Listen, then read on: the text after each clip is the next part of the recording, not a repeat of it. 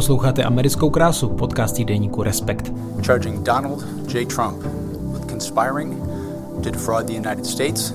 Horrible thing that crooked Joe Biden has spent nearly $1 billion to house illegal aliens. Dnes o Donaldu Trumpovi, který má navzdory závažným obviněním reálnou šanci stát se znovu americkým prezidentem. Podnětný poslech vám přejí Štěpán Sedláček, Jiří Sobota a Bára Chalupková. Tak kolik času zbývá do amerických prezidentských voleb? To je nějakých 14, 15? 15? Schválně někdo to má spočítaný. Já ne, 15, ne? 15 měsíců. Zhruba? Rok do srpna a září, říjen, listopad 3. 12, 3, 15. 15. Tak to ještě bude hodně amerických krás a myslím, že eh, valná část se bude asi týkat eh, americké nejvyšší politiky a um, tomu blížícímu se duelu pravděpodobně tedy mezi Donaldem Trumpem a Joe Bidenem. I když za těch 15 měsíců se toho ještě může uh, hodně stát, ale teda zatím vše nasvědčuje tomu, že se zopakuje ten duel z minula. Připouštěli jste si tuhle variantu po minulých volbách? To je dobrá otázka. Asi ne, podle mě, protože si člověk jako nemohl představit, že by si to zopakoval.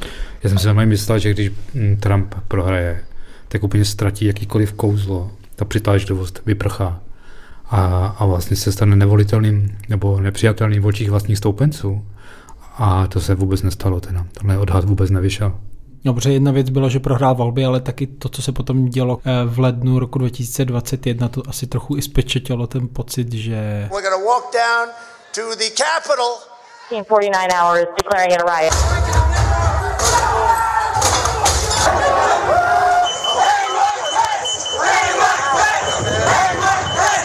To člověk asi měl pocit, když ne tohle, tak co už. Což tady je správná otázka, co už, jo, ale No Jasně, a tam to je to, že předpokládá, že ti lidi v nějakou chvíli e, začnou být znechucení z toho, kdo je Trump. To si ani nemyslím, spíš mně přišlo vždycky, že ho podrazí právě to, že on ztratí tu roli. Že ztratí tu roli jak člověka, který nikdy neprohrává, který vždycky přichází a nese tu pochodeň. A on teda by prohrál několikrát, že ho prohrál v kongresových volbách a tak. a tam pořád. jsme si to mysleli, ne? Taky No, loni no, no, vlastně, že pořád když prohrál a prohrál, jako rep, ne, on No. neprohrál, on nekandidoval, republikáni prohráli kvůli němu, takže to je ten začátek konce. No a on je úplně nesestřelitelný, prostě úplně.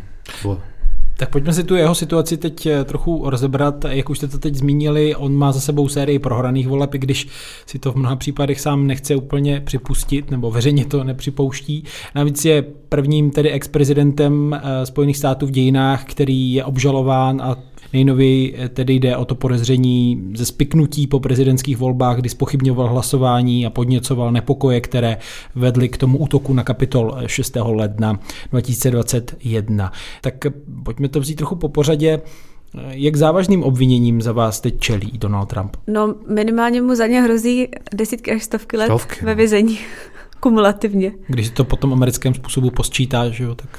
No ne, ne, to, tak on to začalo tím prvním, nebo tou sérií prvních obvinění. E, ty byly takový trošku jako, ne legrační, to ne, ale bylo to prostě, bylo to obvinění z falšování obchodních záznamů, e, daní a tak dále a točilo se to kolem e, těch hašmany pro, pro tu e, tanečnici Stormy Daniels. Tommy Daniels, tak. A od té doby se to jako by zhoršuje, že jo. To druhé obvinění se týká zadržování utajovaných dokumentů. A to třetí už je úplně to nejhorší, co může být, a to je prostě snaha rozvrátit vlastně systém demokratických voleb a sfalšovat výsledky. Takže nic horšího už asi v demokracii nelze vznést proti, a rozhodně ne proti politikovi. Jako na to všichni čekali, na to třetí.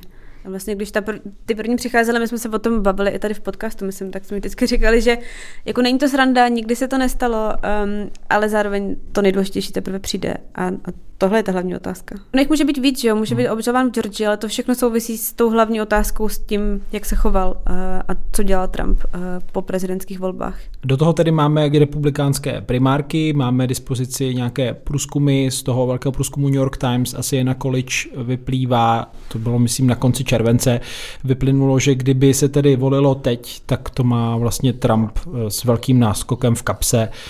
Já už nevím, kolik za ním zaostává druhý kandidát eh, Ron DeSantis. Trump měl 54% a DeSantis 17%. A ti další z těch eh, zhruba, kolik, 13 jich je celkem? Dohromady je 13 s Trumpem a on má vlastně víc než, než těch zbylých 12 dohromady. Takže tam jediná jakoby šance je úplně teoretická v tuto chvíli je, že by se nějak spojili za, jed, jako do jednoho kandidáta, postavili se za jednoho kandidáta a ty hlasy by se skutečně přelily a pak by to mohlo být těsné. A to je naprosto teoretická možnost, aspoň v tuto chvíli. Hmm, takže za vás to asi nic moc vrátit v tuhle chvíli nemůže. Kdy vlastně bude rozhodnuto ty primarky se rozjedou v únoru? V lednu jsou první v Ajově no. a pak, a pak, že ono jako nikdy nedojedeš do konce, že jo? v okamžiku, kdy Aha. se převalíš přes nějakou kritickou masu těch hlasů a států, tak pak už většinou ostatní odstoupí, nebo jasně, že to dojedeš, ale můžeš jet únor, leden, únor, březen, do dubna možná se tak jede, do května. Kdyby to bylo nějak napjatý, no, ale pokud to hmm. bude mít tenhle vývoj, který to má teď, tak si myslím, že to může být velice rychlý průběh. Ale to je zajímavá otázka, ne? To co, no. to, co zmínil, jestli se vlastně stane, že ti zbylí kandidáti, kteří teď jako poběrkují kolem 3%, si v jednu chvíli řeknou, jako pro nás je důležitější, než to, aby jsme vyhráli, aby nevyhrál Trump. Protože to je to, proč Trump tehdy vyhrál, že od 2016. Že no. tam stálo pole kandidátů a pobili se mezi sebou a on z toho vyšel vlastně ne zas tak s mnoha hlasy, ale jako nejsilnější. Jenomže tehdy neměl takovou dominanci, no, jako má teď. Ono teďka vlastně, i kdyby si to teď sečetlo, tak, tak on stejně pořád vede. Tehdy jako byl nejlepší, ale zdaleka neměl takhle takový náskok před tím eh, zbytkem toho pole. Navíc tehdy ještě prostě to pole bylo mnohem rozrůzněnější než dnes. Jako i názorově třeba. Dneska fakt většina těch kandidátů ho nějakým způsobem napodobuje. Ne úplně všichni, ale většina těch vážných víceméně se snaží být Trump s nějakou lehkou odlišností. Což je zajímavý, protože ten, ten proud nebo ten způsob vidění světa, který on reprezentuje, vlastně na té republikánské straně spektra naprosto zvítězil, nebo dominuje ji. Zároveň celé tehdy podle mě mohl říct, že si málo kdo představil, že fakt vyhraje Trump a že si hmm. málo kdo představil, co to bude znamenat, když vyhraje, což ty nemůžeš říct. No ne, teď všichni víme. O ty to, o ty to šílenější vlastně, nebo zajímavější. Že všichni vědí, co dělají dneska. Všichni vědí, kdo je Donald Trump. Všichni vědí zhruba, co bude následovat. Všichni znají tu druhou stranu. Takže ta Amerika si to opravdu myslí. To není experiment, dáme mu šanci, ať ukáže, co umí. To je sázka na to, co už tu jednou bylo vlastně. Řekl byste, že kdyby eh, kterýkoliv z těch eh, dalších 12 kandidátů republikánské strany měl za sebou obdobná obvinění, že by v tuhle chvíli byl ještě vážně zvažovaný kandidát. Teď mířím k tomu, jestli to je celé opravdu o Donaldu Trumpovi, nebo se nějak posunulo eh, to vnímání mezi republikánskými voliči. Podle mě tam jsou dvě věci. Jo. Jedna je, že jako všichni ty kandidáti, ačkoliv řada z nich jako říká podobné věci, které dneska musí říkat, protože se to líbí replikánským voličům, tak zároveň oni slibují, a to je ta hlavní věc, kterou slibuje i DeSantis, že nejsou jako Trump, že oni nebudou chaotický, že oni prostě budou vládnout jako v pořádku. A někteří slibují, ano, se mnou se netáhne ani ta vlastně jako korupce, ten skandál, už jsme z toho všichni trochu unavení, pojďme si odpočinout. Což by padlo v tuhle tu chvíli, si myslím. Zároveň něčím mám pocit, že se posunula tolerance k tomu a, a k tomu, jakoby, co jsi ochotnej tolerovat u politika, Zároveň asi i s tím, jak si myslím, že roste nedůvěra obecně v ten systém a že méně věříš tomu, že ty soudní jednání jsou spravedlivý, že policie a vyšetřovatelé postupují jako nezávisle. Takže si jako dovedu představit, že by někdo mohl kandidovat, kdyby na sobě měl asi neobvinění z podvracení demokracie, tak zase co bys musel dělat, aby se dostal do situace, že jsi z toho obviněný. Jo? A že si myslím, že platí oboje, že nechceš být jako Trump, zároveň, že ta tolerance vzrostla. Ta otázka, jestli existuje Trumpismus bez Trumpa, je docela, ona bude klíčová v budoucnu, jo? protože Trump tady nebude navždy, taky to není žádný mladík a tak dále, ale možná, že ten prout už je natolik natolik ideologií vlastně a natolik způsobem vidění světa, že dokáže přežít bez něj. Já, ale nevím to, ne, neví to asi nikdo, neví to určitě nikdo v tuto chvíli. A je, je v tom klíč k tomu, jaká je budoucnost, protože ono paradoxně celý ten problém Ameriky s Trumpem se může vyřešit velice rychle jeho odchodem. Pokud, to, pokud neexistuje Trumpismus bez Trumpa, tak to může být během v řádu dní všechno jinak. Ale... To je to, co my trochu nevíme, ne? Co no, nevíme to ty vůbec. lidi, který Trumpa tak milují a jich tak moc, co je, jak ona to bude kombinace, že jo? Ale co je to, co na ně miluješ? Jestli je to ta show, to, že je prostě nasírací, že ty máš rád i ty skandály kolem mě něčím, protože z něj dělají jinýho člověka, jiný typ politika. Jestli to je to, co tě na něm baví nejvíc, nebo jestli ti jde o to, co říká o tu politiku. No on je autentický originál, jo. To je prostě ten, ten zakladatel toho proudu. Ano, má, oni asi říkají, má nějaké chybičky a tak dále, maličky úplně, ale, ale prostě je to... A nebo velký a všichni mají Nebo velký je ale, ale ti ostatní ho jenom napodobují, tak proč, proč jako volit nápodobu, když můžu volit originál? Navíc tím, že on už je známý, tak i, ta, i ten argument, že on spáchá něco příšerného, vlastně taky úplně neplatí, protože z hlediska těchto lidí se zase nic tak hroznýho nestalo, že jo, nikdy. Tak co, tak, tak proč ne? No. To je vlastně asi případ Rona DeSantise, který no. se nějak snaží imitovat eh, Donalda Trumpa, ale spíš eh, vlastně ty jeho preference klesají, než by eh, raketově rostl. To, tam se zdá, že Trumpovi rostou preference přímo uměrně tím obviněním, ne? No, jako, nevím, jestli přímo uměrně, ale určitě mu jako neubírají, no. naopak, no. Jako trochu posiluje.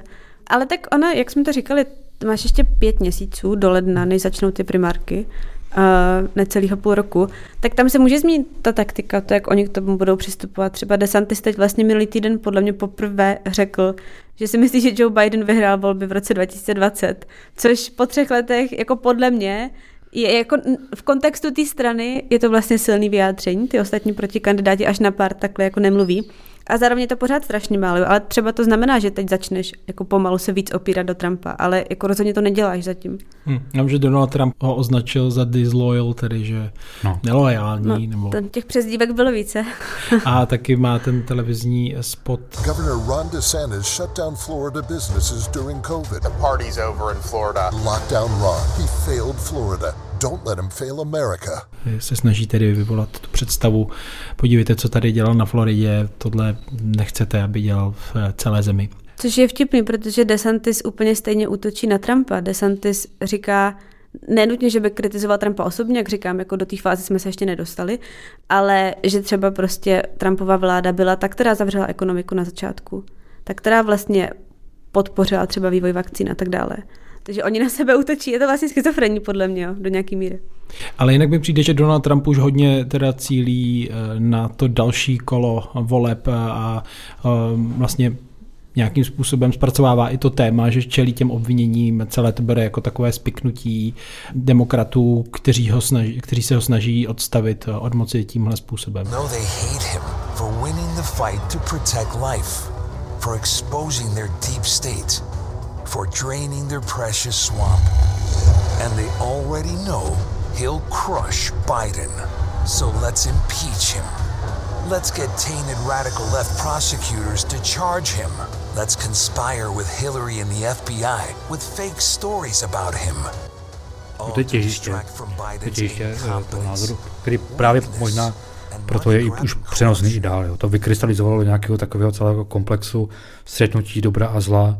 Je tady nějaká liberální elita, to, čemu oni říkají deep state, která prostě ovládá tu zemi od elitních univerzit přes státní zprávu, prostě kamkoliv. A pak jsou tady ti obyčejní lidi, který reprezentuje, Donald Trump. A tahle elita se snaží toho jejich vůdce zničit za každou cenu. On jim říká, ale se to nejsou moje průšvihy, oni nejdou po mně, oni jdou po vás a já jim jenom stojím v cestě. A až padnu já, přijdou si pro vás, zmáčknou vás ještě víc. Jo? Takže, tam, takže to se dostane do takové té zavinuté logiky, kdy každé další obvinění jenom utvrzuje ty lidi v tom, že tady se hraje o všechno, že tam ti, ti druzí, ti liberálové prostě už se nebudou štítit vůbec ničeho a prostě se ho chtějí jenom zničit a vymyslet si další věci. A takže tam je fakt otázka, jestli je možný mu ještě uškodit své logice. Jakýkoliv další napadení z té druhé strany jenom potvrzuje to, že jsme ve válečném stavu. Ještě poslední věc k těm primárkám. Vidíte tam ještě nějakého jiného potenciálního černého koně, který by ještě mohl vystřelit nahoru. Já jsem zaznamenal, myslím, že to bylo třeba, že to bylo v podcastu New York Times, kde mluvili o bývalém guvernérovi státu New Jersey, Chrisu Christie, že ten by v debatě s Trumpem měl vyšší šance než, než ti zbylí kandidáti. He is morally responsible for what happened on January 6th. And my question for you is, how long are we going to continue to pretend that this is normal? Why would you send Jared Kushner to the Middle East when you have Rex Tillerson and Mike Pompeo as secretaries of state? Two incredibly accomplished men. You send him. Why? We found out the answer six months after he left office $2 billion from the Saudis to Jared Kushner and Ivanka Trump. $2 billion. He's normalizing this conduct, and now we have another president who's doing exactly the same thing and allowing Hunter Biden to run roughshod, making money from foreign governments and selling access to Joe Biden. Chris Christie vlastně eh, o Trumpovi řekl, že, že je zbabilec a eh, Donald Trump tedy zase vtipkoval, že, eh, že nemá dobré výsledky v těch předvolebních průzkumech, protože nemá čas, protože stále jí, čímž tedy nějakým způsobem upozorňoval na, na obezitu tohoto kandidáta. No, no, Christie's he's eating right now. He can't be bothered.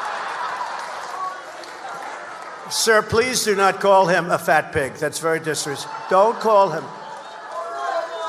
See, I'm, I'm trying to be nice. Don't call him a fat pig. You can't do it. You can't do that. So now, because you're not allowed to do that, and therefore uh, we're not going to do it, okay? We want to be very civil, right? A říká svým uh, fanouškům, aby o něm neříkali, že je tlusté prase. Kristina to říká, že Trump sám není zrovna žádný Adonis. Tens of millions of Americans out in your audience watching right now who, like me, have struggled with their weight. I continue to struggle. I continue to try to do better, um, and so do they. And what's that got to do with my competence for office? I ran the governorship of New Jersey for eight years, um, I think in a very energetic, successful way. Responded to Hurricane Sandy, working 20 hours a day for weeks. Um, I don't know what his point is. You know what it is? It's like a child. It's a bully on the schoolyard who teases you and makes fun of you. But here's my message to him I don't care what he says about me, and I don't care what he thinks about me. And he should take a look in the mirror every once in a while. Maybe he dropped the weight thing um, off of his list of criticisms. Takže uh, myslím, že duel mezi těmito politiky a uh, Chris Christie vlastně vyzýval k tomu, aby přišel do debaty, by asi mohl být uh, zábavný nebo zajímavý z pohledu voličů, ale je to, je to, je to jenom show, nebo ještě tam je za vás nějaká možnost, že by... Ale je to mimo moji představivost.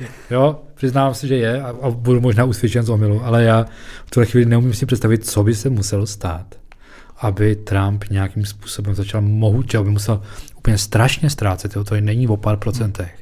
To je vlastně musel být pád přímo dolů někam do hlubin. A co by to mělo být? Co bychom se ještě dozvěděli, co nevíme?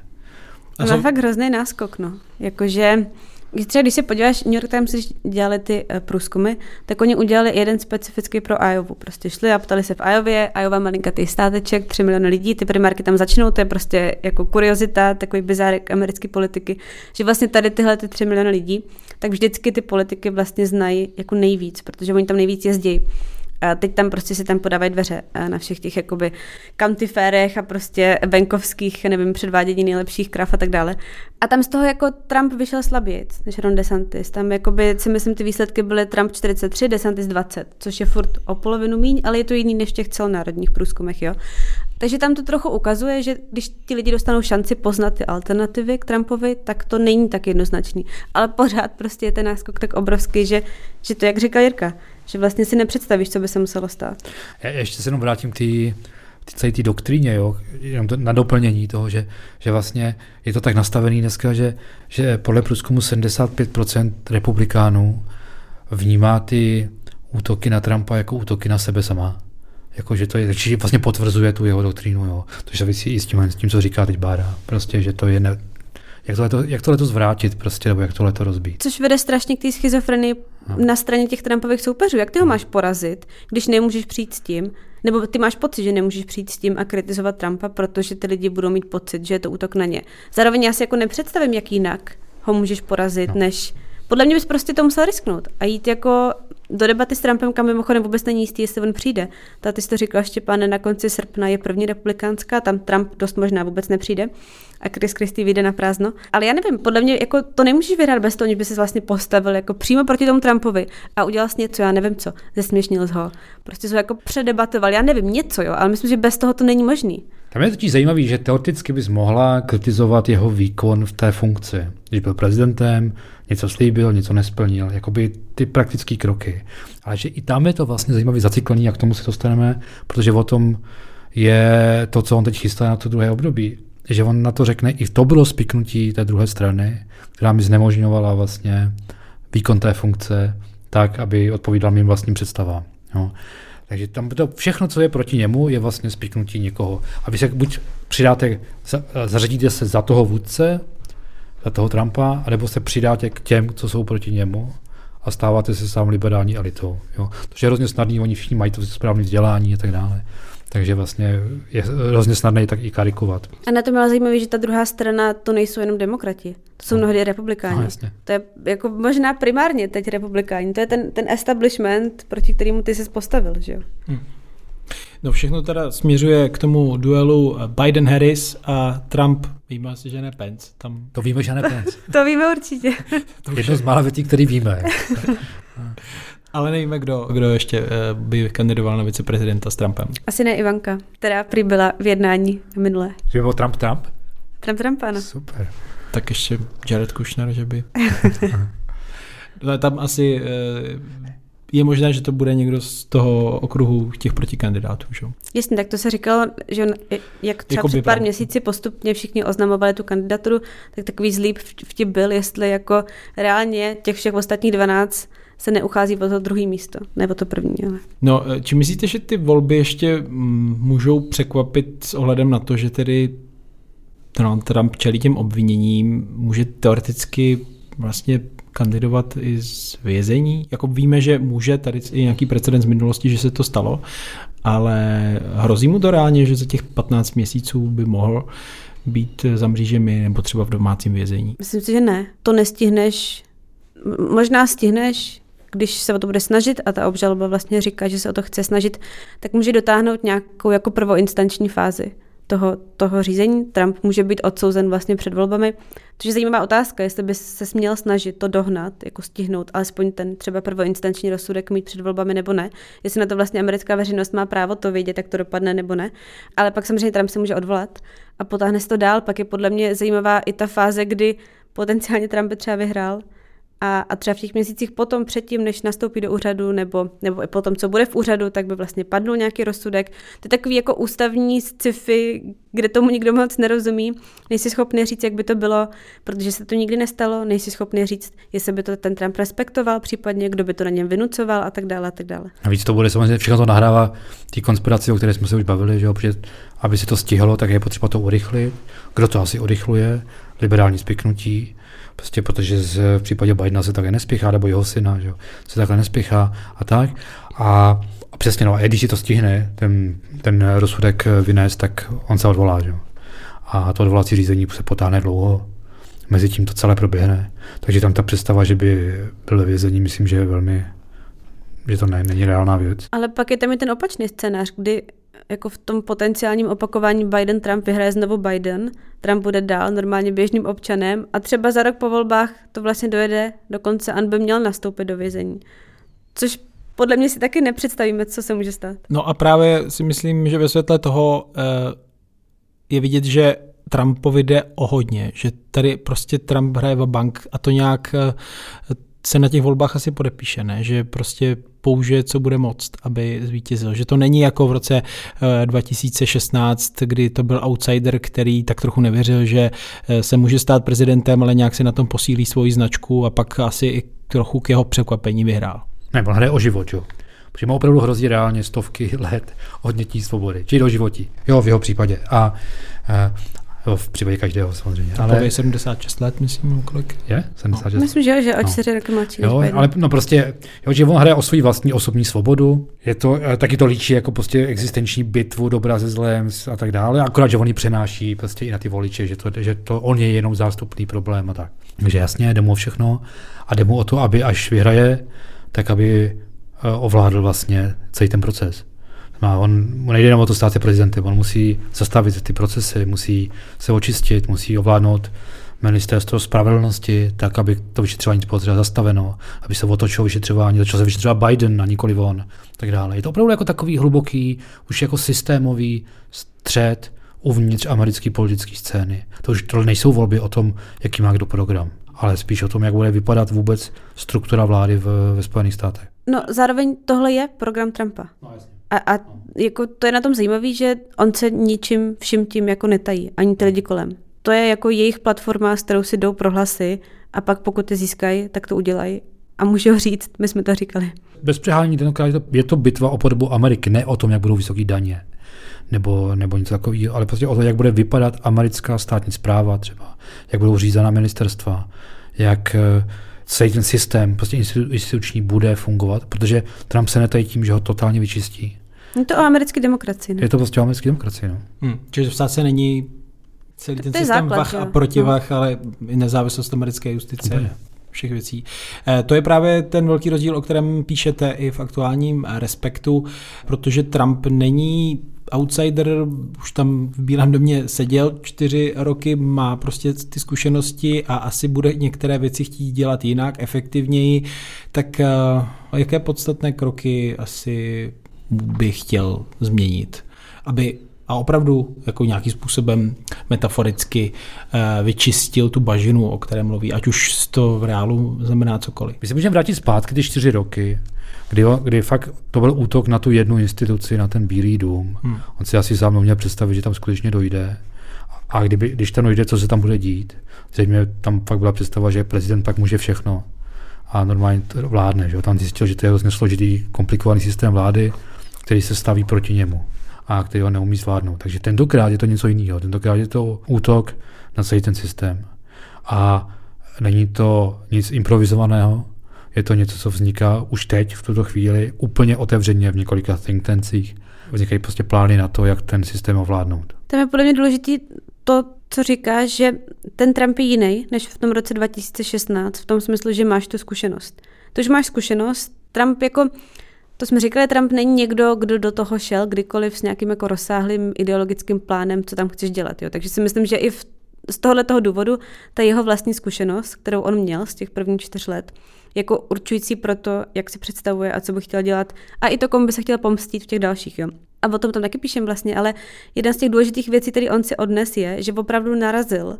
Narazil na ten systém té federální byrokracie, narazil na to, že tam přišel nepřipravený a neměl lidi. A neuměl vlastně, nebyl, kdo by vykonával to, co on chtěl.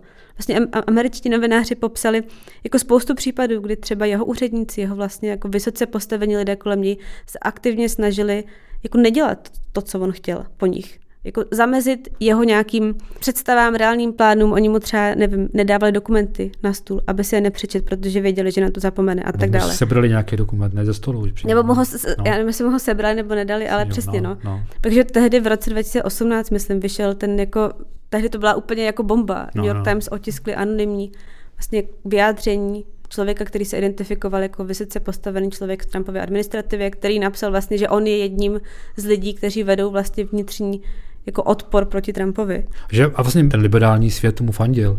Mluvilo se o dospělých v místnosti, že, o lidech, kteří tam, tam prostě řádí Trump s těma hračkama, ale tady je pár dospělých mužů a žen, kteří nad tím, jak drží prostě dohled a ochranou ruku a snaží se zabránit nejhoršímu. Jo. A že v tom je ta záruka té americké demokracie a to je to, čemu on dnes říká Deep State, e, to je to spiknutí a to se nesmí opakovat. To znamená, je potřeba to rozbít celý. Od nominací, od, že oni už dnes prostě promyšleně staví těch 4 tisíce nebo kolik nominantů, kteří budou potřebovat k dosazení do, do, do těch klíčových funkcí, což je normální, to by dělali i demokraté, ale oni se snaží proniknout mnohem hlouběji do toho systému, do té profes, profesionální úřednické státní zprávy, která normálně funguje napříč volebními obdobími a tak dále. A která by měla být jakoby nedotknutelná tím, kdo sedí v Bílém domě, no a to se oni snaží rozbít. Já myslím, že dva pilíře toho. To jedno no. je, že si opravdu seženeš lidi, kteří ti udělají to, co ti na očích vidí, protože buď jsou tak lojální, nebo tomu jako věří. A to jsou ty lidi, který ty si najmenuješ na ty čtyři tisíce no. míst, které jsou volný. A což můžeš udělat. A pak jsou tam ty zbytky deseti tisíce jiných jako úřednických míst v té federální vládě, které jsou teď chráněný různýma jako zákonama, zvyklostma a tak, že ty ty lidi třeba nemůžeš prostě vyhodit, protože neudělali to, co chtěli. Je to prostě profesionální státní zpráva, která je nějakým způsobem odcloněná od politického vlivu. A tam vlastně jako vznikají plány na to, vlastně je to docela připravený, prostě stačí, aby tam Trump, Trump přišel a, a udělal to, že ty vlastně zbavíš tyhle ochrany a uděláš z nich vlastně jako lidi, kteří jsou vydaný na milost, nemilost tomu prezidentovi. Tam to, že to není jako teorie, jo? To, to ani nejsou plány. To už by, byl dekret, přezdíval jsem mu Schedule F, Schedule Jsme vedli spory o výslovnosti, jo? Schedule nebo schedule. A, tak, tak se, takhle se mu přezdívá. A on ho už schválil, ale schválil ho těsně před prezidentskými volbami v roce 2020. Takže ho nestihl použít. On si ho jako připravil na to druhé období, ke kterému nedošlo. Biden ho zrušil třetí den potom po nástupu do úřadu. Takže mu stačí, aby si to vzal a on má někde mm, seznam kroku, který hodlá udělat a chce to udělat v den číslo jedna. První, co vlastně udělá, že tohle to obnoví. To znamená, že ti úředníci se okamžitě dostanou pod hrozbu toho, že pokud nebudou totálně loajální a nebudou provádět cokoliv, co jim řekne, tak on je prostě vyhodí. Jo, to nemusí dělat nic, stačí, když jim bude takhle hrozit, nebo skutečně provede nějaké čistky, to nikdo neví, ale otevře se mu ta možnost vlastně totálně pročistit desetitisíce lidí, kteří do té doby byli víceméně imunní vůči tomu, jak on uvažuje, nebo eh, co po nich chce. A ten napříč tou federální vládou, no. to jsou lidi v tajných službách, lidi na ministerstvu spravedlnosti, lidi na ministerstvech, lidi prostě um, v úřadech, který mají na starosti uh, regulaci životního prostředí, všechno prostě, jako hmm. doslova všechno, jo. Velká čistka. No, takže tak trochu mm, neplatí jeden z těch argumentů, který se ve souvislosti s Trumpovým prezidentstvím dává eh, o síle těch demokratických institucí, že Amerika vlastně obstála i tohleto nelehké prezidentství, kdy hlava státu se snažila v lecčems vlastně narušit ten chod demokracie, ale ti úředníci, ty instituce to ustáli, vlastně to předali dál Bidenovi a nějak se vrátili do těch původních kolejí, ale eh, to příští Trumpovo prezidentství by tedy mohlo vykolejit eh, podstatněji celý chod toho státu. No, podstatě jeho cílem. Jako, jo, že on, to není ani tak, že on to jakoby nějak pod rouškou noci provede, on to přímo těm lidem slibuje. To je součást těch jeho přivolených slibů. Já to vyčistím, tohle skončí. Jako. No ale co to je za zprávu o, o Americe, kde ne? voliči tedy uh, jsou ochotní hlasovat pro někoho, kdo nepokrytě slibuje tyhle věci, tak uh, tam musí být nějaké zrnko pravdy na tom, že tedy mají s těmi elitami problém, když jsou ochotní prostě nechat prezidenta rozmetat eh, ten ustálený systém, ne? Je to deep shit? ty, ty jo. no, tak jako je, si, jo, no tak jako musí to tak být, to je síla toho populismu, on nemůže stát úplně na vodě, jo. On, jako, on, on s ním umí nějak pracovat, umí, umí pracovat se strachem a tak dále, když vám vykládá americkým voličům, že tahle ta celá elita, která jde jenom o sebe, zavleče Ameriku a svět do třetí světové války, tak samozřejmě pracuje se strachem a tak, ale ně, ně, musí tam být něco reálného, co v, nebo nějaká emoce, která v těch lidech jako je. Jo, a to hledáme už od roku 2015-16, v čem to přesně spočívá. Těch teorií různých se vystřídalo. Na začátku se zkoušelo, jestli to všechno jenom ekonomika a tak dále. Dneska vychází už nějaký znovu texty, které z toho obvinují opravdu to, že ta elita je slepá prostě a nevidí, vlastně sama nevidí, do jaký míry uzurpovala ten prostor veřejný a nevnímá to a popisuje sama sebe jako pokrokovou, aby, aby se cítila líp. Jako. A přitom taková není a tak. Je to na debatu, no, ale prostě už je to na něčem stojí. Polovina země je ochotná se podepsat po tuhle tu verzi reality. To je ta největší otázka, ne? No, jakože v kontextu toho všeho, co jsme řekli, jakože máš prezidenta obviněného z podvracení demokracie nebo kandidáta, jakože jak je furt možný, že, to jako, že, že ten Trump furt drží. Jako to, to podle mě, na to prostě není dobrá odpověď.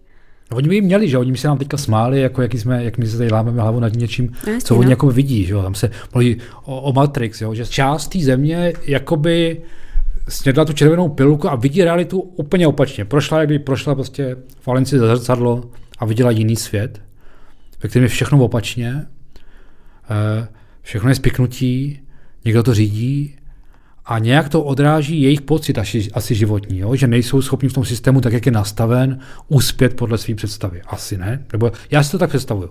Jo? Jak to přesně funguje, neumím se jim naboudat úplně do hlavy. Protože přiznám, přiznám se, že to nevidím takhle úplně takže se do toho neumím vstoupit.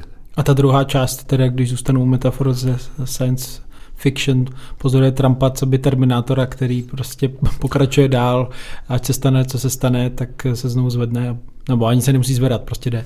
Trump normálně říká na těch mítincích, já jsem jediný, kdo to může zastavit. Já jsem jediný, kdo ví, co dělat v tady v té situaci. Já jediný eh, se nezastavím, prostě, nebo nevzdám nikdy. Jo. Já, já, to, já to za vás vezmu Nikdo jiný to nezvládne. Dokud neřekne I'm back. Přesně. Jo? Právě. Popsali se stohy knih, eh, článků eh, v médiích, odborných časopisech od toho roku 2015. Přijde vám, že ta demokratická strana se v tomhle nějak poučila, že ta jejich strategie do těch dalších voleb eh, má nějaké pirulky právě proti, proti tomuhle. Z toho, co vidíme zatím teď, máme 15 měsíců do voleb. Tak v něčem seš určitě jiná demokratická strana než jak, jak, jak jsi byl vlastně, když třeba, to třeba vezmeš za Obamy. Tak teď, když to stáneš zpátky na úroveň takových těch trochu jako nudnějších jako policy témat, jo? jako třeba když se podíváš, co chtějí dneska demokrati v ekonomice, co chtějí republikáni v ekonomice, tak jsi si mnohem blíž podobný, prostě jsi mnohem víc skeptický k těm věcem, který, nebo k těm principům, kterými se Amerika řídila v těch předchozích 20, 30, 40 letech, jako volný obchod, prostě představa, to, to je vlastně jako pryč, ta představa toho, že volný obchod je jakoby automaticky záruka nějaký prosperity. Dneska máš demokraty, republikány, co jedou, do Ohája, prostě říkají tam, my vám tady postavíme továrnu, bude to za vládní peníze prostě. Hlavně nechceme, abyste to vyrábělo v Číně a chceme, abyste to vyráběli vy, protože z toho budete mít dobrý pracovní místa. To je jako ty posun, který vidíš u obou těch stran, jo. Ale jako v okamžiku, kdy se bavíš jako v, v situaci, kdy znovu kandiduje, jako Biden, jako člověk, který ano, porazil Trumpa a to je ta jeho největší síla, to je ten jediný důvod, proč kandiduje, jinak by nekandidoval, kdyby Trumpa neporazil a kdyby znovu nekandidoval Trump, si myslím. Joe Biden is running for re-election to make certain that the sun will not set on this flag. The promise of American democracy will not break. Democracy must not be a partisan issue. It's an American issue. As your president, I will defend our democracy with every fiber of my being, and I'm asking every American to join me. For freedom, for democracy, for America, Joe Biden. I'm Joe Biden, and I approve this message. Ale jako reálně je to jako repete, pořád se motáš v těch stejných hmm. jako kruzích, myšlenkách, představách a tak. Některé věci pořád opakuješ a potvrzuješ, jo? tak jako tam je, my jsme se tak nedávno s Bádou dohadovali, o tom, jestli je vlastně dobrý na něho vršit další a další obvinění, když víme, že to nefunguje. Že to jenom potvrzuje tu jeho vizi světa vlastně. Tak jako měli by se z toho teda poučit a zvolnit, nebo prostě je to přeci, je potřeba to vyšetřit a tak dále. Já to vlastně nevím. Jo?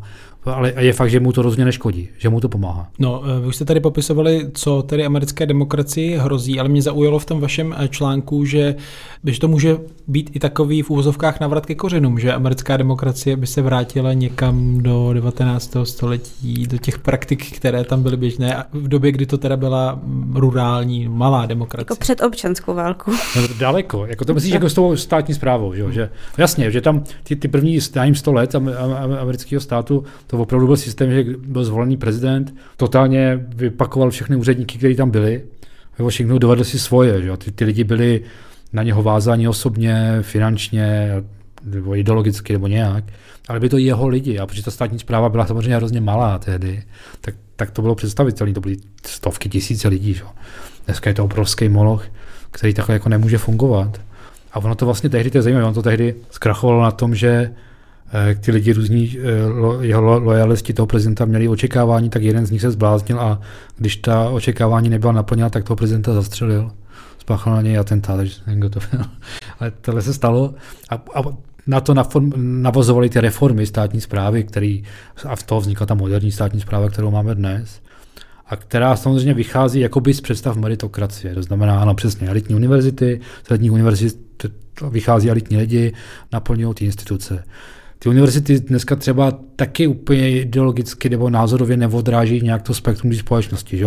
Bavili jsme se o tom minule, jsou to převážně liberální instituce, takže samozřejmě tím pádem i ta státní zpráva tomu nějak odpovídá, jo? to je jasný do značné míry je tam nějaká nezávislost a tak dále, takže to, ta společnost, která s tím tím nesouzní, může mít klidně třeba pocit, že se jim to ocicuje celý. Jo. A Trump na to jako brnká na tu stranu. Říká, to, to nejsou volení lidi. Jo. Já jsem váš zástupce a já pak chci něco tady prosadit a oni mi to zastaví. Tě, a kdo je volil? Jo? No to je jako celý problém podle mě čehokoliv, s čím přijde Trump, že ten způsob, jakým on to podá, tak ti jako vyloučí možnost vést o tom jako legitimní debatu. Jo. Ti lidi, hmm. kteří Trumpa třeba vlastně podporují a jsou takový, takový ti jakoby ideologové za ním, tak oni vlastně říkají, a to je, to je reforma státní zprávy, to, co my chceme udělat. To je reforma státní zprávy, státní zpráva by měla být flexibilnější, měla by být více jako odpovědná vůči prezidentovi. To přece není vůbec nic jako špatného reforma státní zprávy. A, a jasný, jako v principu reforma státní zprávy může být super věc, že máš toho Trumpa, který říká, že jde prostě jako vyčistit bažinu. Trump nechce udělat reformu státní zprávy. Až to až jako v tom druhém kole po něm přijdou ti lidi kolem něj a říkají, to je reforma státní zprávy. A teď vlastně vy jste v pozici, kdy si říkáte, no jo, třeba by Amerika potřebovala reformu státní zprávy. A teď se nemůže bavit o reformě státní zprávy, protože chce dělat Trump, který nechce dělat reformu státní zprávy, ale chce vlastně přijít a vykopat všechny, kdo má pocit, že mu zablokovali že ho blokovali v těch prvních čtyřech letech. Jo. Že je to hrozně jako toxický, to je podle mě další jako jako vrstva toxicity, kterou Trump přines do té jako americké politiky, že ti jakoby znemožnil víc hrozně moc debat o nějakých tématech, protože s nimi přišel on a on je naprosto nepřijatelný s tím, jak o nich mluví, proč je chce dělat ty věci, ale reálně ty třeba musí, bys měl nějaký ty věci udělat, jo, ale samozřejmě jinak. Hmm. A je tam fascinující ten spor, eh, vlastně, kdy odbornost se stává něčím, co je trochu přítěží, protože ona je nějak zabarvená třeba studiem a tak, a kde najednou ti lidi z těch think tanků, kteří mu připravují ty programy, mluví vlastně o lojalitě jako o důležitější hodnotě pro ty zaměstnance té státní zprávy. Tam dokonce někde padla věta, že odbornost potom, to schopnost pochopit tu problematiku, tomu se dá naučit, ale lojalitu, to, to se naučit nemůžete. Takže při tom výběru lojalita stojí na prvním místě a je úplně jedno, jestli rozumíte tomu, co budete dělat nebo nebudete. To se pak naučíte. Ale to, to bylo úplně fascinující, to, no. to bylo však jako jednou z dalších textů, kde, um, myslím, že to bylo na Axiosu, pak to měl i ekonomist, hmm. a kde jako mluvili s těmi lidmi, kteří v těch jednotlivých jako think tancích se zaměřují na vyhledávání toho personálu pro tu budoucí Trumpovu administrativu. A tam přesně jako padlo toho, což je podle mě úplně fascinující, že ta první kvalita, po který se koukáš, není jako odbornost. Tam vlastně oni pak v logice tohohle toho světa dávají smysl i ty další otázky, které oni tam pokládají. Jako třeba, když se těch lidí ptají, kde by chtěli skončit v té budoucí vládě. Což už jako říká, že je vlastně trochu jedno, co znáte nebo ne. Vy si vlastně můžete vybrat, jestli budete dělat životní prostředí, nebo obchodní politiku, nebo zahraniční politiku, protože to pr- prvotní kritérium je ta lojalita. A pak vlastně jsou jako odpovědi, které jsou lepší, když dáte v tomhle jakoby výběrovém řízení než jiný. Oni tam třeba jako otevřeně ty lidi říkají, že kandidáti, kteří říkají, že vlastně by chtěli třeba, nevím, pracovat někde uh, v mezinárodních financích jako ve vládě, nebo že by třeba chtěli řešit soudce a tak, tak to je takový taková jako standardní republikánská odpověď a to my nehledáme. My nehledáme standardní republikány. My prostě hledáme, a to je další citace, my hledáme válečníky, jako bojov, bojovníky, kteří prostě s náma přijdou v tom lednu, ten první den do toho Bílého domu a jako bylo vylodění v Normandii, tak se vylodíme tam a prostě to přejedeme. Si teď vzpomněl na Borise Johnsona a jeho poradce, když schali inzerát, že hledají všichni ty lidi, kteří o tom přemýšlí úplně jinak než... Jo, jo. Takže, ne, to fakt, ale že doteď to člověk vnímal trošku jako horu, jo, taková prostě populistická show, Eh, I u Borise Johnsona jsme si mysleli, že tam prostě jako přijde a tak, tak začne být trochu normální, což se neukázalo, se úplně nepotvrdilo. U toho, ale, ale jo, brali jsme je tak, jako, že jsou nekompetentní, jo, a to, ta jejich nekompetentnost nakonec porazí. Což se vlastně trochu stalo. Hmm. Johnsona rozhodně, i u toho Trumpa se to dá trošku říct, protože Trumpa asi nejvíc porazila jeho nekompetence během covidu. Jo. Jo, a zároveň i, i kvůli ty nekompetenci jsi měl ty situace, kdy, jako třeba ve vztahu k Rusku nebo k Ukrajině, jo, kdy jsi jo. měl jako Trumpa, který říkal něco a reálně se dělalo něco jiného, protože Trump už to pak nedotáhl. Trump prostě neměl tu vůli, tu kontrolu, tu znalost toho systému, že se půjde podívat na ty jednotlivé úřady a zjistí, jestli tam ty lidi opravdu zastavili tu pomoc té Ukrajině nebo ne. No a oni ji nezastavili. A já chci vlastně říct, že to je to, co se teď mění. Jo? Že, že to najednou vypadá, že jakoby populisté se snaží jakoby opravdu se naučit vládnout. Nejen, zatím uměli se dostat k vládě a to mají dobře, zřejmě. A teď se snaží se naučit vládnout, to znamená zrealizovat to, co nabízí. A to začíná působit trošku nepříjemně. No, ty jsi zmiňoval uh, některé kroky, které by asi Trump udělal uh, hned den po inauguraci. Tak uh, Napadá vás něco, co by asi patřilo mezi ty první kroky na mezinárodním poli? Protože to, to je samozřejmě otázka, která hlodá v hlavách eh, po celém světě, jestli jednak jestli tedy mm, Joe Biden byla jen taková pauza a ta americká zahraniční politika spíš směřuje někam úplně do neznámých vod eh, po vzoru toho, co jsme viděli s Trumpem. A, a druhá věc tedy, co by realizoval Trump v tom svém druhém období. Já bych vám řekl, když se k tomu dostaneme, k té zahraniční politice, to je určitě samozřejmě zajímavý, že můj osobní názor teda je, že Trump, jeho hlavní zájem bude domácí. A sice ministerstvo vnitra ministerstvo spravedlnosti. On tam jde proto, aby ho nezavřeli. A zároveň mluví o silné armádě. No jasně, to, jako, jo, to je součástí retoriky, ale že od toho bude opravdu zajímat a kam napne svoji energii, bude to ovládnutí dělat těch ministerstev, který mu hrozí, že ho zavřou a jeho rodinu a tak dále. Tím se jakoby uvolňuje víc prostoru pro lidi kolem něj, kteří se můžou věnovat těm jiným otázkám. Jo. Tak to je jen tak jako na, na, na začátek. Jinak je tam samozřejmě spousta nejasností, kam to přesně půjde. Jako v té zahraniční politice tam i teď kolem ní máš lidi, co si myslí různé věci. Tam no. není podle mě jako jednoznačná nějaká klika, co by směřovala k tomu. Máš tam lidi jako čistý izolacionisty, co prostě nechtějí, aby Amerika byla ve světě. Máš tam lidi, který chtějí, aby se soustředila jenom na Čínu, takže klidně za úkor toho, že z té Evropy odejdeš. Pak tam máš lidi, kteří i trochu mluví o tom, že Rusko je hrozba a, a měl bys dělat něco jo. s tím. Když si čteš, to jako na tom mluví, tak třeba, že ta Ukrajina, která nás zajímá asi nejvíc, jo? Všechny. Hmm. Z pohledu Vladimira Putina asi je ta volba Joe je Biden, Donald Trump jasná? Asi je to úplně jasný, no, protože, protože prostě... A to bylo Trump, i v roce 2016 teda. No jasně, jasně, jo. Tam jenom, že teď může být bohužel kompetentnější teda to provedení potom, ale Before I even arrive at the Oval Office, I will have the disastrous war between Russia and Ukraine settled. It will be settled quickly, and it will take me no longer than one day. I know exactly what to say to each of them. I got along with very well with them. Že on pořád opakuje, že zastaví válku, zastaví hned. Jestli ty lidi kolem mě říkají takové věci, jako že když vyschne finanční podpora Ukrajině, tak Ukrajina bude nucena dělat prostě jiná strategická rozhodnutí, než je vést válku a že není v zájmu Ameriky, aby ta válka pokračovala. No. Takže tam jako můžeme tušit, jak oni uvažují, ale jestli to skutečně provedou, jestli pak to, jestli nepřeváží nějaká jiná klika, tak to fakt je opravdu těžký říct, jo, ale tak nevěští to nic dobrýho. Jo. Opakují se to, tam ty stejné témata. Západ, pokud chce bezpečnost, musí platit víc peněz. Na to je zbytečný, prostě, nebo ať se na to stará samo. Ať si Ukrajinu vyřeší Evropani, je jim to geograficky blíže a tak dále. Zároveň podle mě pro Trumpa ta Ukrajina je trochu osobní téma.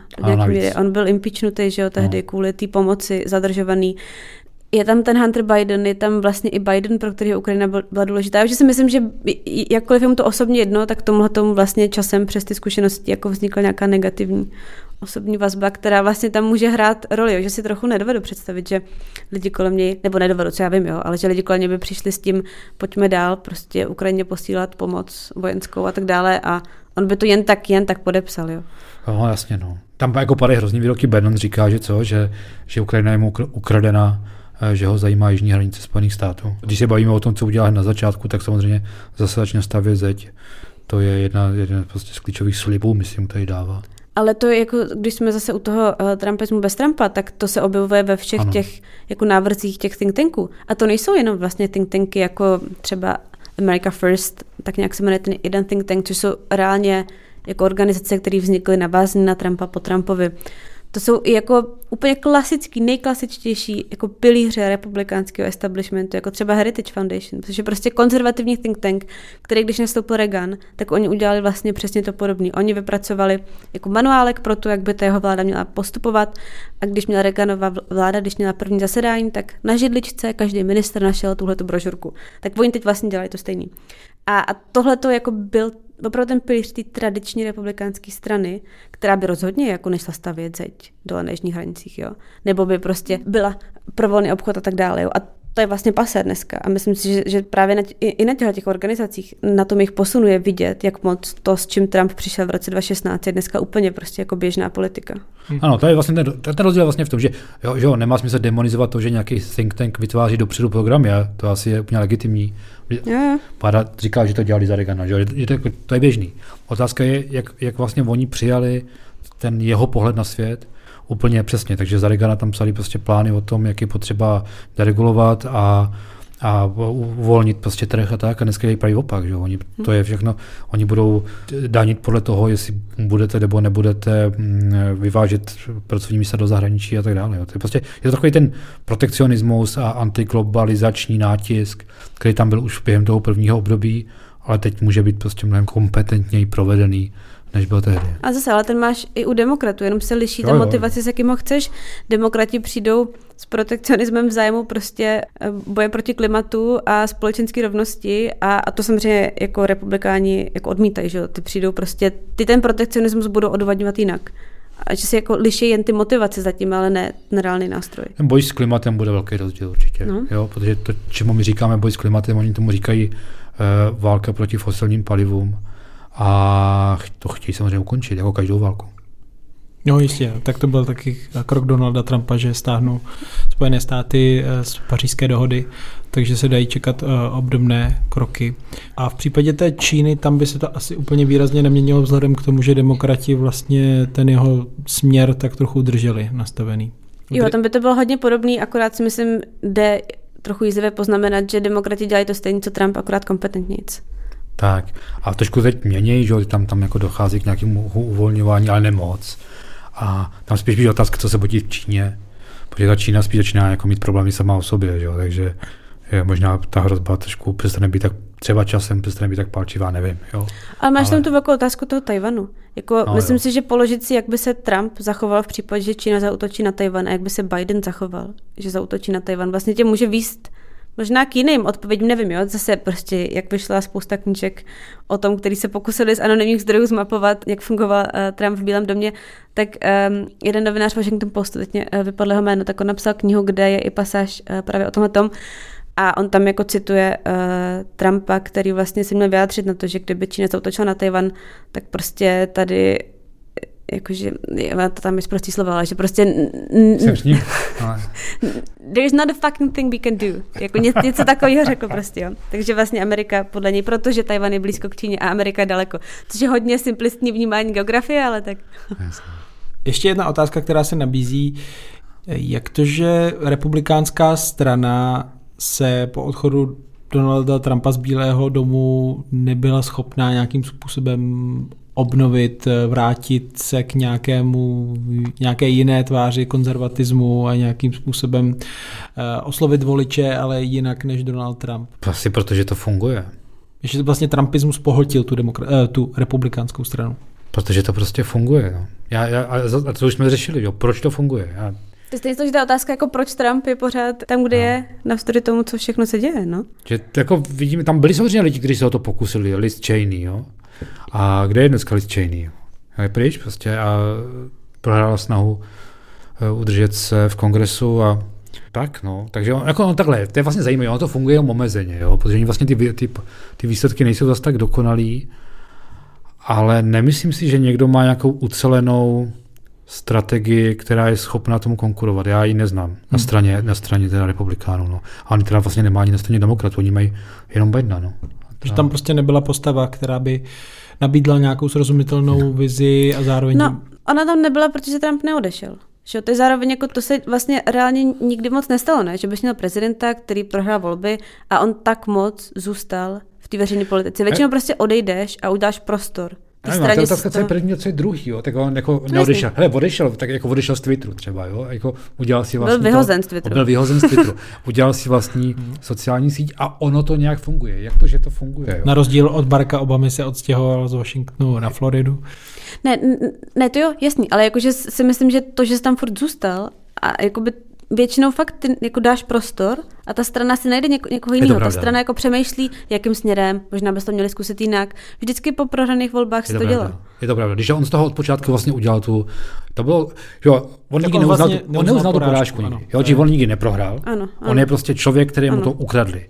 Neukradli to jemu, ukradli to všem, všem jeho stoupencům a teď je potřeba si to vzít zpátky. Hmm. A od začátku kastovat ty lidi podle toho, A, jestli říkají tak. to, co on nebo Přesně ne. tak. Takže, takže ve chvíli, kdy prostě už jdete proti němu, tak už vlastně popíráte tohle a je to, to je vlastně začarovaný kruh, nějak to dobře funguje a, a nedokáže se z toho vymanit. No. A myslím, že už se o to teda teď ani nikdo moc nepokouší. Chris Christie se o to trošku pokouší, a ne příliš úspěšně. Tak tam je jako zase, a to je vidět zase jenom, jako, když se oblokem vrátíme k tomu, jak jsme se bavili, jak to fungovalo, když byl Trump ty čtyři roky v Bílém domě. A to si myslím, že se děje jako dodnes, jo? že on vlastně vytvořil jako schizofrenní situaci v té republikánské straně, kdy ty musíš říkat jiné věci, než si myslíš a než jako reálně děláš. Jo? A myslím si, že dneska spousta republikánů jako zároveň ty víš, že ty volby prohráváš s Trumpem, to je problém, ono to funguje, ale funguje to jenom na jako důležitou část jako republikánských voličů, ale doposavat to nefungovalo v těch velkých volbách, takže ty konstantně jako prohráváš ty volby, prohráváš prezidentský, kongresový, senátní. Já bych se nedivila, kdyby z toho byl někdo frustrovaný. Ty jako děláš politiku, protože chceš, abys vyhrál. Jen ty nejsi schopný zlomit to kouzlo toho Trumpa. Plus tam je jedna, jako jedna věc, když se vrátíme k tomu big picture, jo, takový, jo, že ta Amerika prostě prochází fakt jako velkou proměnou. Uh, a vzniká tam eh, nová menšina, to jsou třeba Běloši, jo, nebo tak, to, dřív to prostě bylo samozřejmě jako většina, tak. teď se to tam proměňuje etnicky, vzdálenostně, všechno je kvás. Ta doba je složitá. A republikáni se učí vládnout jakoby z pozice slabšího. Zatím na to nenašli zjevně lepší doktrínu, než je tahle to, to, co měli předtím, to, co měli jakoby takovou tu klasickou, a třeba doktrinu, kterou zastával Bush a tak dále, tak pořád předpokládala, že to je část společnosti, která poskládá dohromady normálně číselně jakoby většinu. To už dneska myslím, že vůbec se to ani nepokouší. Jo. Tam je spou- hrozně moc nějaký volební strategie, mít to v těch správných státech, napočítat ty hlasy volitelů v těch rurálních státech a tak. A je potřeba mířit prostě na jiný typ voličů, na jinak uvažující voliče a tak. A oni prostě lepší příběh, lepší ideologii zatím nenašli. A zároveň to přeskládávání probíhá i v tom, kdo koho volí, že jo? No. Jako dneska, jako američané s chudší, s menším vzděláním prostě volí spíš republikány než demokraty no, do nějaký míry. Tam dochází k přesunům třeba, že částečně přicházejí na stranu Trumpa Hispánci třeba. Když začal minulou kampaň, tak, je, tak to byl rasistický výpad proti Mexičanům, že jo, rapist prostě, jo, tak. Dneska část jich, ne, neříkám, že většina, část z, z nich přechází na, na jeho stranu a je další, další skupiny. Jo. Takže tam opravdu se objevuje nějaký až téměř třídní jako boj mezi nějakou elitou a částí společnosti, která si cítí, že ztrácí pozice takovým způsobem a ta nemá lepší příběh než tenhle. Je to vlastně strašně paradoxní, že za obrazem toho, že to je všechno stejný těch posledních osmi let, že to je Joe Biden, Donald Trump, ty tváře jsou stejné, tak jako by pod tímhletím probíhá to strašně jako velký přeskupování na mnoha frontech. Že hmm. něčím, jako na jednu stranu to vypadá zasekaně, ta americká politika furt stejná, eh, stejní politici, jako věkově zaseknutá, jo, Americe prostě vládnou staří lidé, ale pod tímhletím tam probíhá, jako, probíhá obrovský změny a myslím si, že to je jako by velký nepoměr, jo, že něčím můžou těžko se jako promítnout. Jasně, že si fakt připomeňme, že prostě je to ještě 15 měsíců a to je hrozně dlouhá doba jako je to situace zvláštní v tom, že všichni ti hráči jsou hrozně už dobře známí a tak, že člověk si jakoby neumí představit, co by se muselo, nebo já ne, co by si muselo stát, aby došlo k něčemu překvapivému. Potom překvapivější to možná může být. Až se to stane, jo, ale může to být cokoliv. A my to budeme sledovat, komentovat v americké kráse. Díky Jirkovi Sobotovi a Báře Chalupkové za další díl. Díky, ahoj. Díky, nascháno. Eh, taky doporučuji aktuální Respekt, kde se dočtete článek Jirky a Báry o eh, nezničitelném Trumpovi. A já připomínám, že podcasty týdenníku Respekt vznikají díky podpoře předplatitelů a předplatitelek, takže pokud nemáte předplatné, tak to zvažte, můžete využít aktuální nabídku léto s Respektem, kde myslím předplatné od 99 korun měsíčně. Naslyšenou si těší Štěpán Sedláček.